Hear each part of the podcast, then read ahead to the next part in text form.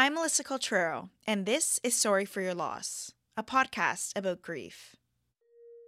I lost my mom in 2014 to cancer, and since then, I've come to realize the ambiguity and challenges that come with navigating grief. What is considered proper or conventional grief practices in current Western culture, and how are these notions being challenged? Grieving is often considered a private expression, which is constrained to a certain timeline or environment, such as a funeral. However, social media and online mourning are challenging this taboo grief is associated with, as it's becoming more common and thus socially acceptable to express grief openly, particularly on these platforms. It's not uncommon to come across a picture of someone's past loved one on your daily timeline, or a lengthy, heartfelt caption expressing a loss. People are even taking selfies at funerals and hashtagging the word funeral. In fact, in an article called Virtual Grief, Christina J. Morehouse and Heather M. Crandall state that, quote, the public and private spheres of life are blurring, challenging long-standing traditions of the boundaries between personal and shared information. In another study called Beyond the Grave Facebook as a Site for the Expansion of Death and Mourning, Jed Brubaker, Gillian Hayes, and Paul Dourish highlight the way Facebook, as well as other social networking sites, have transformed the way one grieves. For instance, these platforms are often used as a way to talk directly to the deceased, with captions or comments such as, I miss you. It's almost as if social media is a means of communicating with past loved ones. The researchers state that social media allows people to engage with the dead, as well as fellow mourners, in unconventional ways. I wanted to know how these studies apply to current grief practices and therapy. So I chatted with counseling therapist Bob McKenzie, who works with many grieving patients. He explained to me that part of his practice is encouraging the bereaved to open up about their loss and express themselves. I asked him if he thinks social media plays a role in this.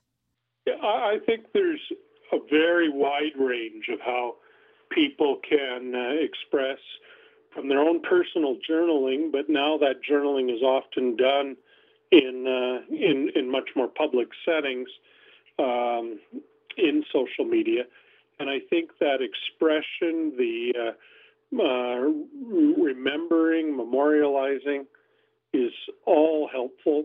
It's also helpful to have a sense of community that there's others and that we together are uh, expressing the significance of uh, of uh, what or who has been lost. I recall being at a conference many years ago where someone was talking about uh, the challenges of uh, a society with high tech and with high touch needs. And so that uh, part of our need when we're going through a great deal of emotional pain uh, does include uh, uh, having a sense of presence. And when people are at a distance and not able to communicate directly, that presence may come through technology. Uh, but the presence of just being with people um, not fixing their problem, not taking the pain away, but just that they're not alone, that somebody would be with them. I think that high touch of uh, presence and the sense of community are very key to healing. Many people turn to social media to, simply put, share and connect. And according to Bob, sharing and connecting are key factors when it comes to providing comfort particularly to those in grief. Many studies on grief and social media acknowledge the empathy and online mourning community that often forms as a result of posting about a death. When I asked positive psychology expert Dr. Joseph Casper why he thinks many people turn to social media to express grief, he also described the communal aspect it often forms. Uh, I am far from a social media expert, but I will say two things uh, from it. One, it encapsulates writing. So no matter where you're writing, whether you're typing it, writing it, that's going to organize your thought. But what happens, I think, with social media, it allows you to do it in a way to um, feel comfortable to express your true feelings, and then and then form a relationship and then those you'll you'll meet people with similar traumas and it will form sort of a ther- you know i assume it forms uh, like a grieving a group a bereavement group or a, a therapeutic circle where you're actually grieving with people with similar traumas probably with similar magnitudes probably with similar meanings, and it allows them to grieve together. So the the um, that's also we know is therapeutic. That's why there are groups and bereavement groups. So I think you're seeing that component. Many social media users, including myself, use social media as a form of journaling or writing out and sharing thoughts and feelings. In Dr. Joe Casper's thesis paper, he talks about therapeutic writing and its cathartic value. He notes that, quote, there's substantial evidence that translating emotional events into words leads to profound social, psychological, and neural changes. Katie Shim, who lost her mother and is an avid social media user, has reaped these cathartic benefits as well. Here's Katie. I think it's important to release what's on your heart. And for me, writing it down and putting together my thoughts so I can see them on paper, or I guess in this case, on my screen, uh, helps me better understand and realize it. So, and I think I openly share it because I know that I've read other stories out there that where people were vulnerable, and I see when I read those, I'm like, wow, like that struck a chord with me, and that's something that's so honest and real. Like you can, when you read something by someone that is just full of truth, you just know. Mm-hmm. It's not like the particular position of words or then words that they necessarily use, but there's just something that you know and you sense that, okay, that's coming from a place in their heart. And because I've been able to see some of that and learn from that, it just makes me want to do that maybe for other people, but mostly for myself. It's mostly for so myself. It is mostly for yourself. Yeah. In the book Option B by Facebook COO Sheryl Sandberg and psychologist Adam Grant, Sandberg describes her personal experience with grief expression on Facebook after her husband passed away. She explains how she poured out her emotions in a post she thought she'd never share due to its personal and vulnerable nature. But when she finally did post it, she got an overwhelming response from strangers and other loved ones who reached out to her. Since then, Sandberg has created OptionB.org, which is an online platform allowing others to share their stories of adversity and connect with others in similar situations. Positive psychologist Dr. Maria Sirois also notes the communal aspect that comes with sharing via social media and the comfort it has the potential to provide. I, I think it's it's actually become an opportunity. I know, for example, I lost my younger brother mm-hmm. six years ago seven years ago. He was 48 years old, and it was insanely heartwarming to see the number of posts coming to us via social media. Once one of my family members had, you know, noted on Facebook, for example, that my brother had passed. And the beauty of it was not only the range of posts that were coming in, but the um, the historical timeline. I mean, we were getting posts from people who knew my brother as a young person, you know, as a in elementary school and middle school. So these are people we would never have had any other way of knowing about or being in touch with. And so one of the positives for media is that shared sense of community and that that um, momentary glimpse into a sense that wow, I'm far less alone than I thought I was. As someone who has gone through grief themselves, I always feel inclined to reach out to those who post about a loved one's death. And I also always notice the sea of other comments on such posts, expressing condolences and support for the bereaved. Researchers Morehouse and Crandall note that, online, people are demonstrating empathy. Digitally mediated, but still meaningful. However, this seems to apply more so to social media posts that directly follow the death of a loved one, when the loss is still fresh and emotions are assumably more raw. What about the weeks, months, and years after the death? What about the future birthdays, anniversaries, Mother's Days, and Father's Days? Personally, I do post about my mom. I posted about her death, and I continue to commemorate her on the anniversary of her death as well as birthdays, Mother's Days, and just random days when I feel inclined to write and share. But as much as I believe I'm doing this more for myself, as an expression and release, I do always second guess myself before posting something about my mom. I mean, am I supposed to post a picture of my mom with a lengthy, heartfelt caption for every anniversary, birthday, and Mother's Day? Am I doing this because I feel obligated to?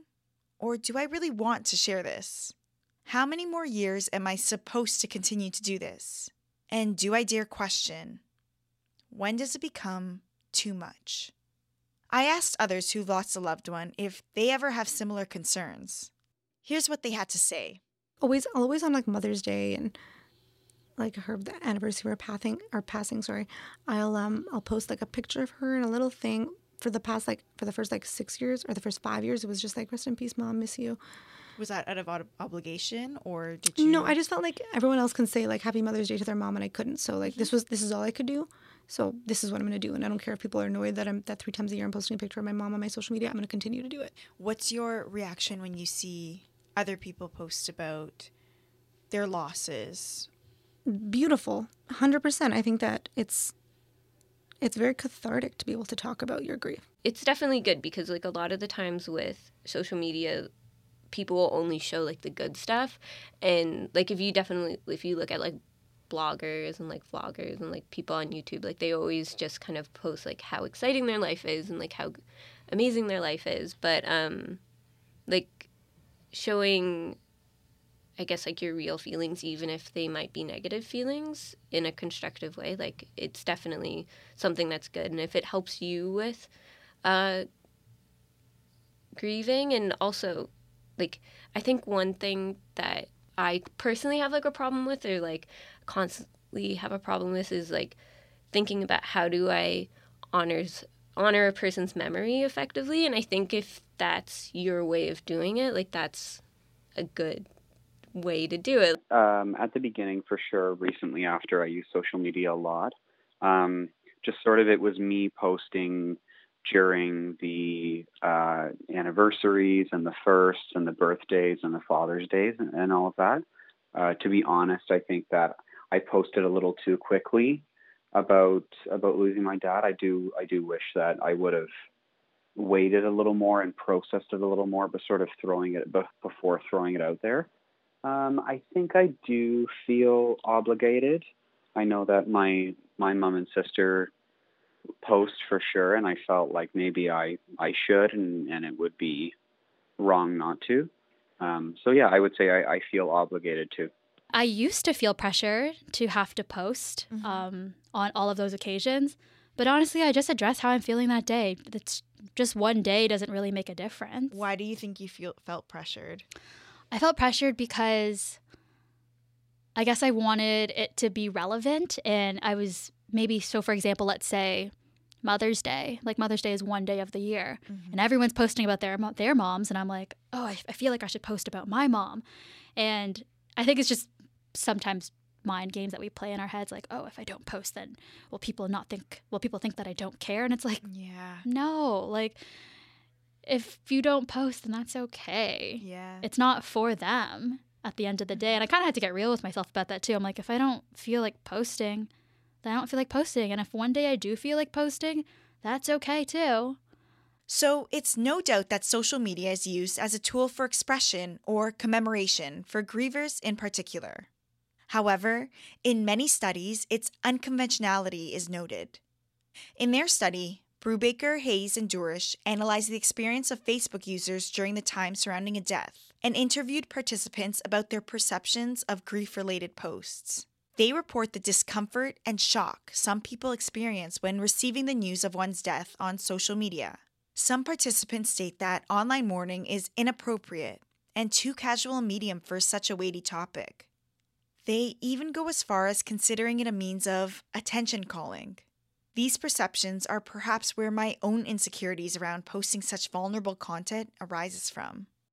In addition, this form of grieving can be considered unconventional in the fact that the mourning is not contained to a funeral and expanded through the everydayness of social media. This also further proves the time constraints many people assign to grieving, and perhaps why online mourning can be viewed as inappropriate. Morehouse and Crandall note that posts about a deceased loved one, perhaps, quote, allow an outlet for the bereaved to feel that their loss is not forgotten and, in some possibly comforting way, shared. They also state that, though funerals symbolize closure, grief lives on. Western culture views grief as something to be overcome and hidden, but social media challenges this notion.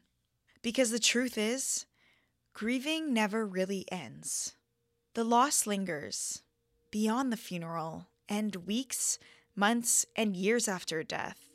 So just because emotions may not be as fresh doesn't mean the person behind that Facebook post still isn't hurting and mourning. And what I've learned personally, particularly from this episode, is that no one, including myself, should ever second guess themselves when commemorating a past loved one, whether it's five days after a death or five years. Likewise, no one should feel obligated to do so either, because losing a loved one sucks. So, if posting a picture or a lengthy caption provides some form of comfort, then no one else's contradicting opinion should stop you. I'm Melissa Coltrero. Thank you for listening to this episode of Sorry for Your Loss.